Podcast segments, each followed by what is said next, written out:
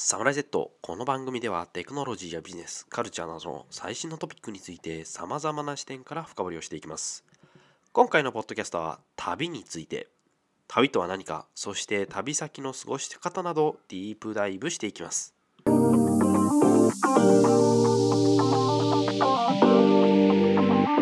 Samurai Z.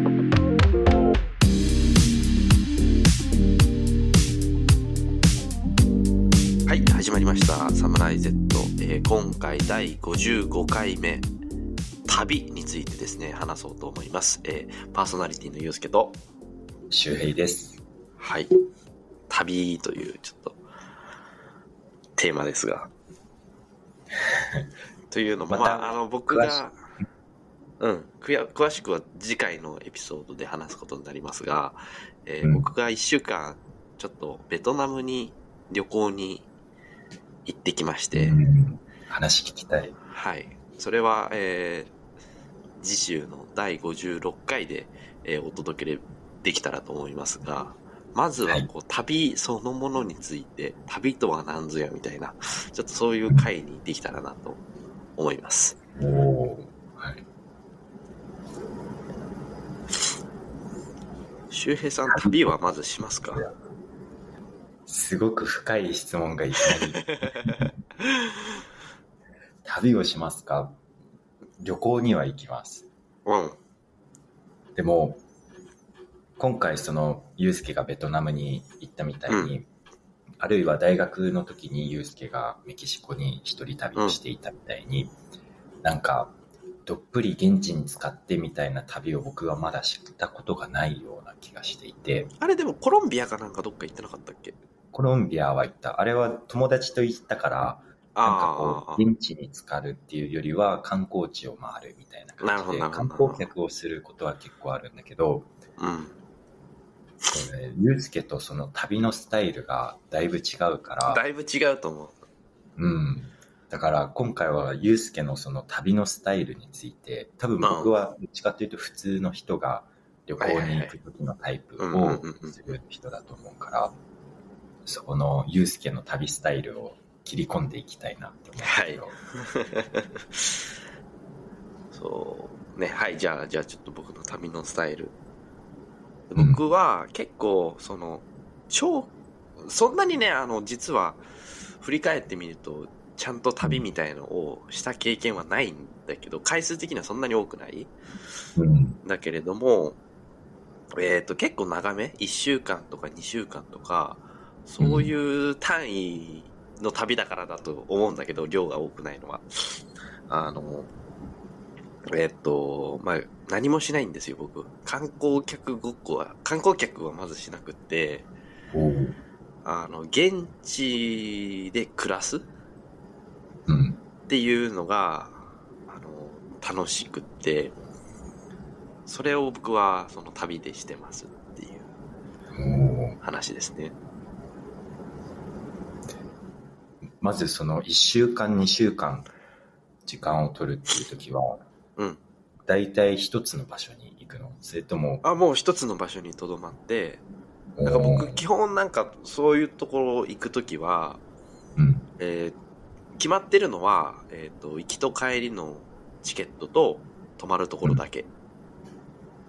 以上。それ以上は、こう、なんか、予習したりはしない？予習もしない現地で必要になったらリサーチするけど、うん。あの、全く予習をせずに行くことが多いです。うんそこが、まず一つユニークな点だよね。ああ、はいはいはいはい。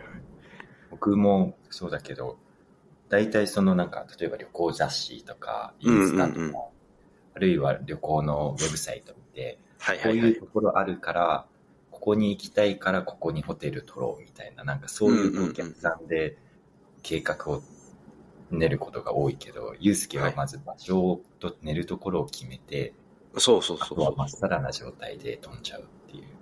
そうだね。で、僕、このなんか旅のスタイルに行き着いた多分、きっかけというか、うん。あれがあって、うん。僕、父親が結構海外旅行が好きで、うん。あの、家族旅行とかは小さい時行ってたわけよ。うん。それこそこうアジア圏の、なんかマレーシアとか、オーストラリアとか。で、まあ観光客をやるわけですね。あのルルブとかを持って、あの、ホテルに泊まってっていうのをややるわけですよ。で、まあいろいろ行ったんだけど、まあそれはそれで楽しかったんだけど、ふとこう、あの、振り返った時に、その国に行ったんだけど、その国をちゃんと知らないな。その国の人と関わらないし、英語もなんかそそれこそ喋ってないし、うん。本当の姿って見れてないなっていうのに気がついた時があって、うん。で、それで、あの、一人で旅行い、ネパールに行ったのが、あの、実はきっかけなんだよね。じゃあゆうすけの人生初の一人旅はネパールだったんだ。ネパールだったんですね。これ聞いてる人はまだ聞いたことないと思うけど、その時ゆうすけは何歳だったの？15?6? 15、6もうちょっとが16ぐらいかな。うん、なん、か、ビザ、一人で飛行機乗れるとか乗れないとかで、あなんか保護者のそういうそうね。そんな感じで空港で足止めされて、チェックインカウンターで、なんか保護者の署名が必要ですみたいので、ファックスしてもらったりとか、なんかそんな記憶があります。うん、搭乗前に、そう、あの、チェックインのところで、うんっていう記憶があるね。うん。私その16とかで、この国の本当の姿見れてないから、ちょっと一人旅でじっくり巡ってみようっていう思考になるのもすごいけど、うん。まあそうね。早いそう、まあ、うんうんうん。ネパールは、その、知り合いが、あの、うん。いて、一応、いろいろ見せてもらったっていうのがあるから、ああ、うん、あの、完全なる一人旅ではないけど、うん、でも、まあ、ぶっちゃけた話、その人と、Facebook で知り合ってただけだから、あ、ネパール人の人ネットで会った人で、本当にいるのかなみたいな、ネパールの空港着いて。うん。日本人っていう、うん、現地の人で。うんすごいね。もしかしたら人身売買のなんか、かもしれないし、そうそうそうそうそうそう。いなかったらどうしようみたいな、いうそういう感じでしたね。初めが。その人はちゃんと空港に来てくれたの？あ、ちゃんとピックアップしてくれて。ああ、よかったよかった。僕、うん、そう。で、あの、行きのバスかなんかで、そっから、あの、7時間ぐらい、ネパールの山道をガッタガタのバス乗って、彼が住んでる村みたいなところに行くんだけど、その中で、あの、来てなかったらどうしたの？みたいなことをいうん言われた、やっぱり。来てなかったらどうするつもりだったの？ちなみに。まあなんかカトマンズ、首都カトマンズだから、まあカトマンズでなんか、宿かなんか見つけて、うん。じーっとしてるんだと。そうなんだ。ちなみにその日本人の人は何をしてる方だったの？えっ、と、日本人じゃなくてネパール人。あ、ネパール人。うん。ネパール人。だから全部英語でうん。やり取りをして、で、その人は、えっ、と、教育系の、その時は NPO とかをやっていて、うん。っていう人だったね。すごいね。ゆうすけの旅スタイルは16歳の時から始 そうだね、そこがリアルな話スタートだね。うんそこの時の体験と、今までその家族で海外旅行行ってた時の体験とやっぱり違った？のやっぱり違う。まずまあ、ホームステイだったし、うん。多分、えーっと、家族でネパールに旅行に行ったら、ちゃんとしたホテル泊まるだろうし、水も綺麗なものだろうし、うん。だけど、本当に現地の人の家に泊めてもらったから、まあ夜は真っ暗だよね。で、その家冷蔵庫ないうん。みたいな。隣のお家はなんかオーストラリアに出稼ぎに行ったからあるみたいな、そう、そういう感じで、ここでは冷たい牛乳が飲めるんだみたいな、まあそういうリアルだったし、食べ物も全部、その、ネパール人が食べるやつをうん食べて、っていうような生活をしてたので、やっぱりそこは、本当に現地に暮らすみたいな経験をしないとうんわからないなっていうのは、うん、うん確かに。トイトイレとかさ、トイレットペーパーなんてないから、手で拭かなきゃいけないし、みたいな。でも多分ホテルとか行けば、じゃあるんだよね。観光うん客がいるようなところには、そのトイレットペーパーあるから、本当の経験っていうのが、まあ、そこでできたのが良かったかなっていう思うんだけど。なるほどそれを最初に経験して、やっぱりこういう経験をしないと旅に行く意味がないんだな、みたいな感じに思うようになっていった。やっぱそこで、うん、あの、自分の中の思いってのは正しかったなっていううん。のはあって、で、そこからまあメキシコ2週間、結局2回行ったんだけど、メキシコは。あ、2メキシコ回行ったシティ。そうそうそう。1回目はメキシコシティに行って、もう1回は、えーグアデラハラっていうところ、第2の都市？でもうんグアデラハラからちょっと外れて、ザポッパンっていう、サポッパンっていう、あの、街だったんだけど、まあ、たまたまそこに Airbnb があったって。ただそれだけで選んで、で、まあ、まあそ、そんな感じの旅をしてます。メキシコに行った時は2回とも学生の学生学生の時だね。うん。で、あと、その僕の旅のルールは、うんえー手荷物はリュック一つだけ。おお。1週間滞在するけど、荷物は、あもう、じゃあコンパクトにまとめ、コンパクトにまとめてリュック一つ。これはまあ、あの、高城剛大先生の教えですね。そんなにできるコンパクトにまとめられる？僕なんか毎回なんだかんだ言ってスーツケース1個パンパンになっちゃうんだよね。でそこは工夫かな？なんか必要なもの、本当に必要なものを選んで、うん圧縮して、うん。あの、圧縮袋で。なるほど。で、それで入れれば全然、普通に。歯ブラシとか。だから今回そう、ベトナム、必要なものは現地で。いや、あんま買わない。必要なものは全部。部入れる。すごいね。それでこう1個にまとめちゃう。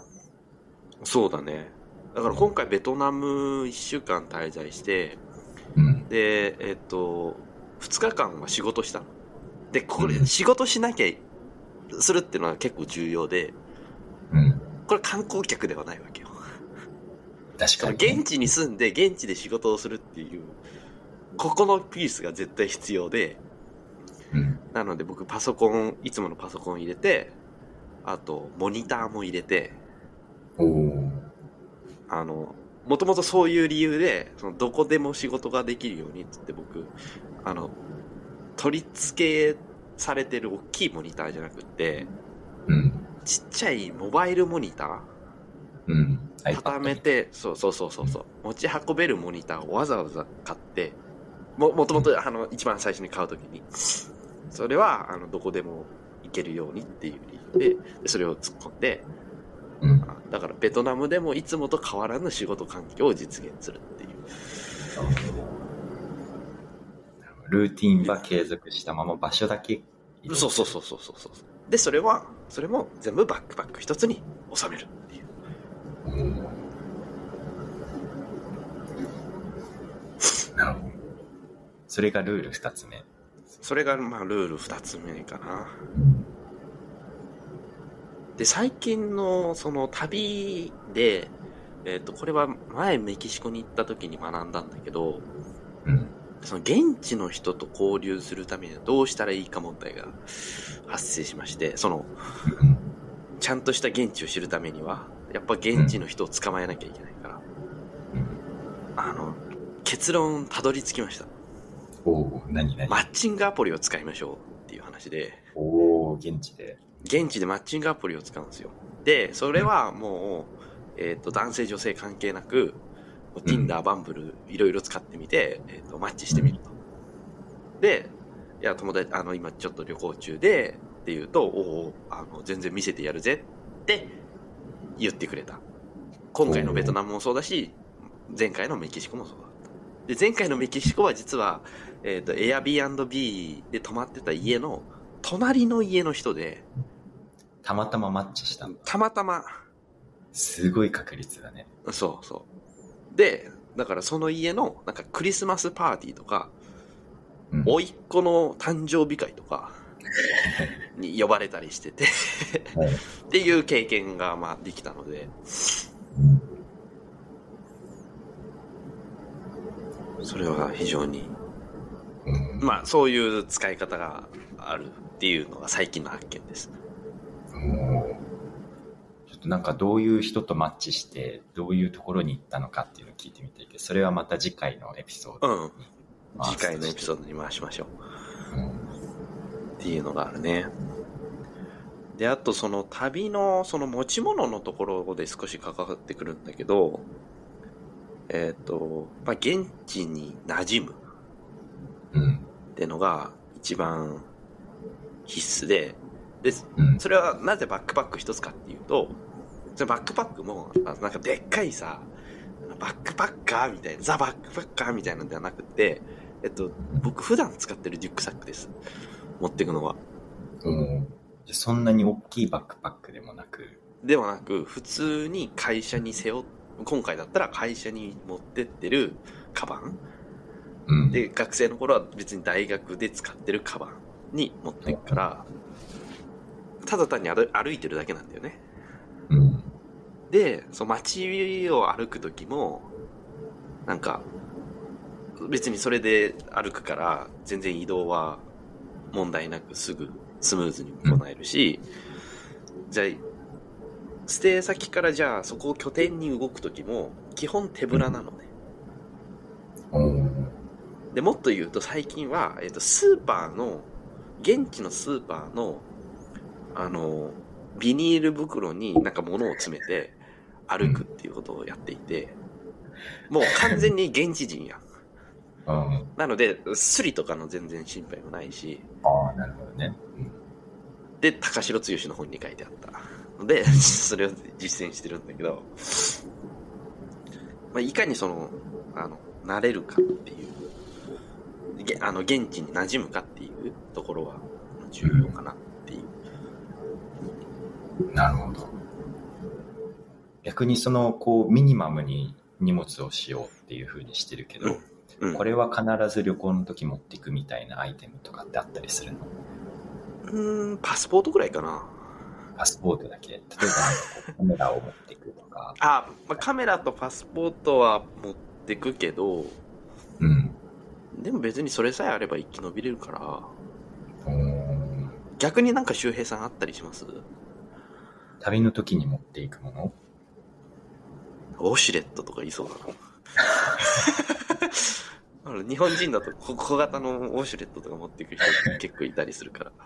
あ、本当にそういうアイテムあるんだ。ああ、うちの父親、そうだよ。毎回その、モバイルウォシュレットみたいなの持ってくすごいな。あそういうのある。それは知らなかった。旅の時に持っていくの。確かになんか自分で言われてみて、これっていうのはないかもしれないけど。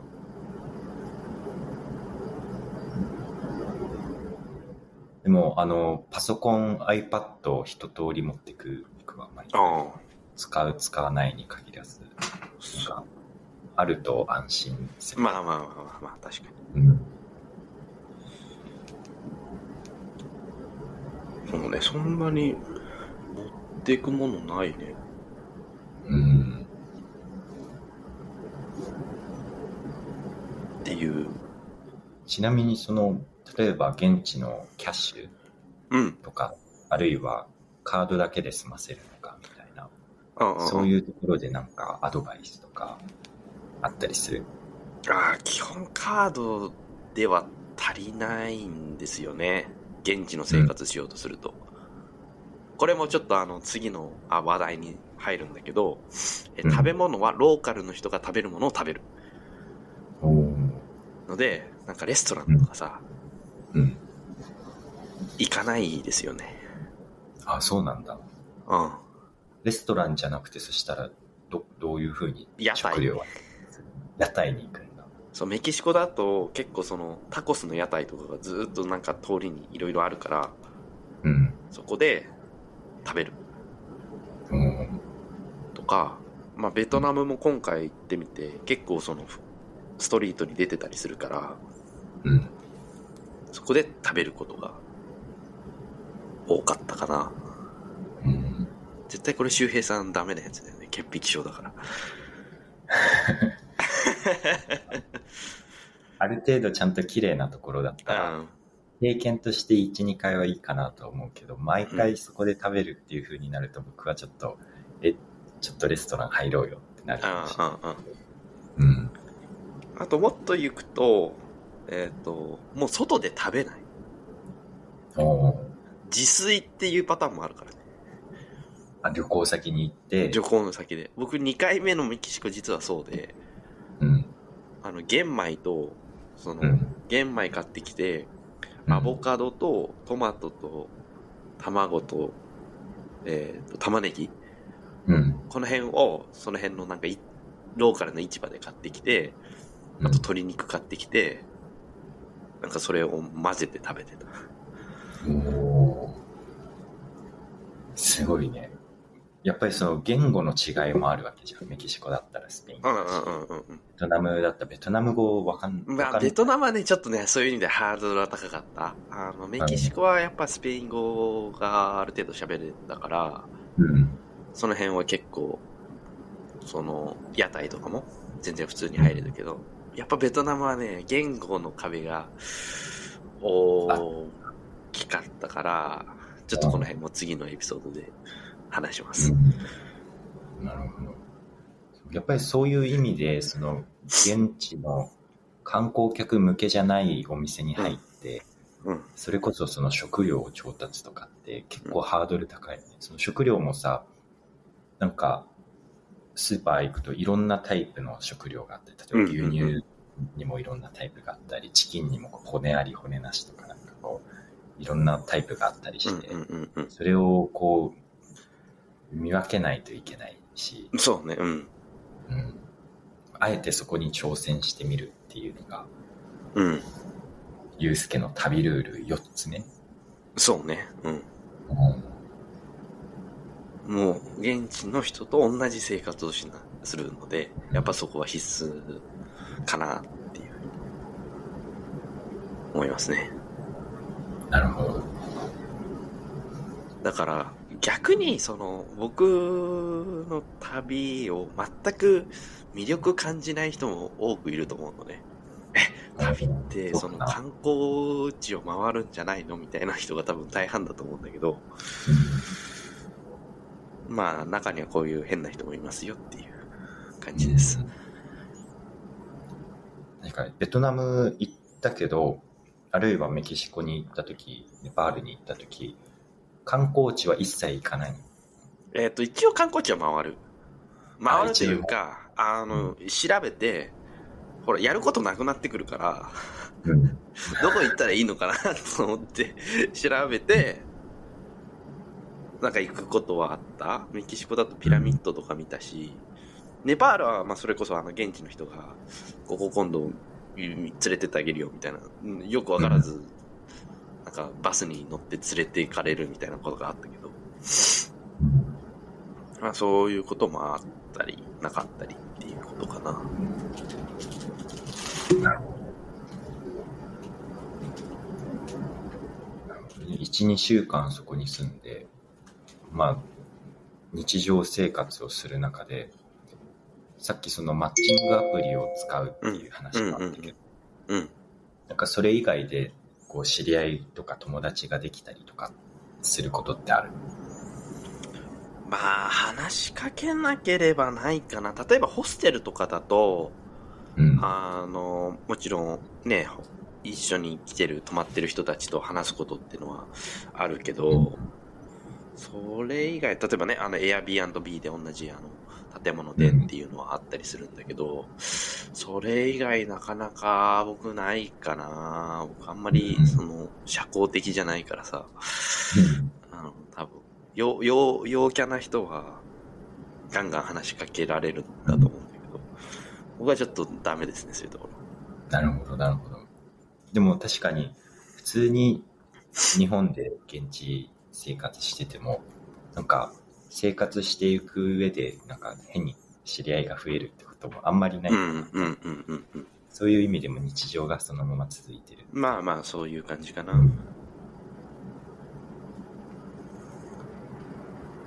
なるほど。あと何か、ゆうすけの旅スタイル、旅スタイル？何かあるかな。あと、あの、よく歩きます、僕は。これ多分僕なんだろうけど、僕は結構カメラで写真を撮るので、街をブラブラ歩いて、写真撮って、うん。コーヒーショップ入ってコーヒー飲みながら、いろいろ考え事したり本読んだり、ただそれを観光、あの、旅行先でやってるっていう、その、もう一つ付け加えるのだは、えっ、と、日常生活の延長上を、延長線上に、その、旅先を取り入れるみたいな感じかな。うん。ら生活スタイルは何ら変わらないうん。っていう感じかな。だからメキシコとかだって、朝起きて、なんかランニング行って、うん。その時はちょっとコーチトレーニングも兼ねたあの旅行だったので、うん。ランニングうんランニング行って、帰ってきて、みたいな、あの、そういう生活をしてたりとか、してましたね。うん。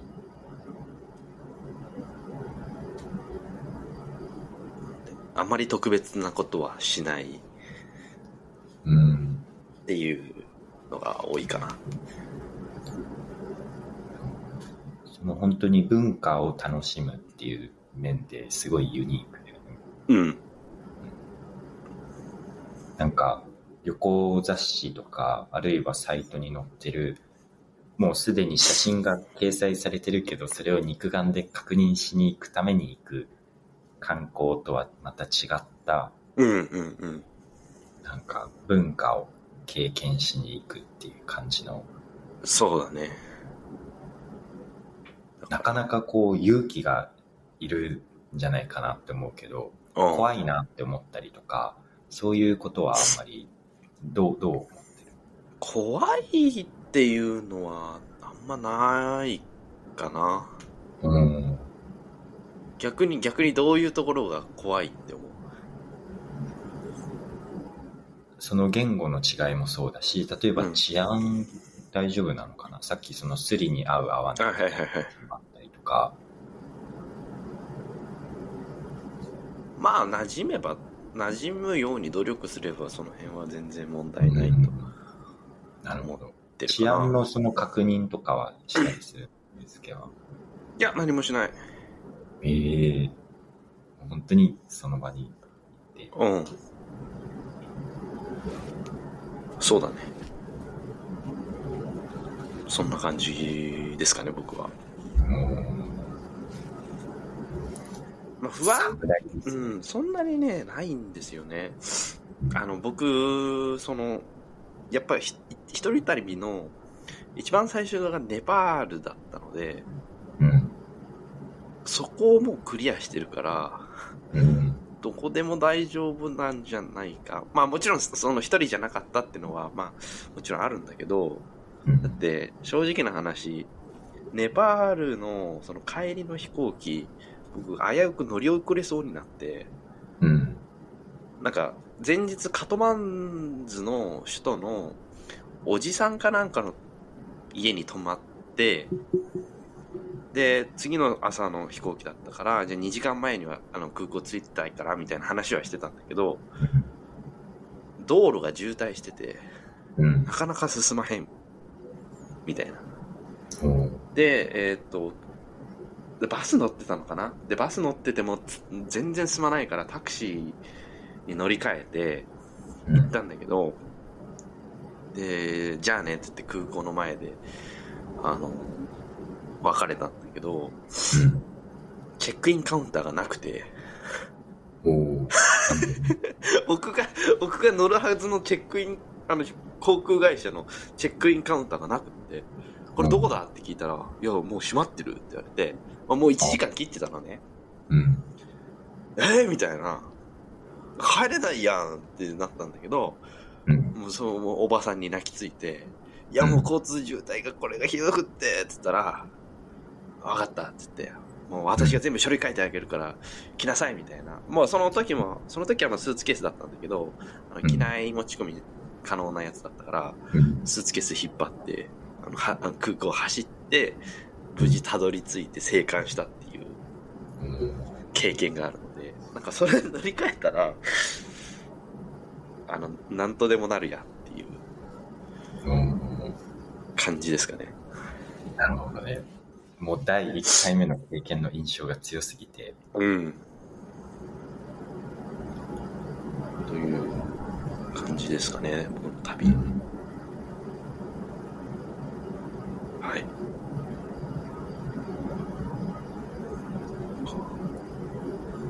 かありますか？やってみたいと思いますか？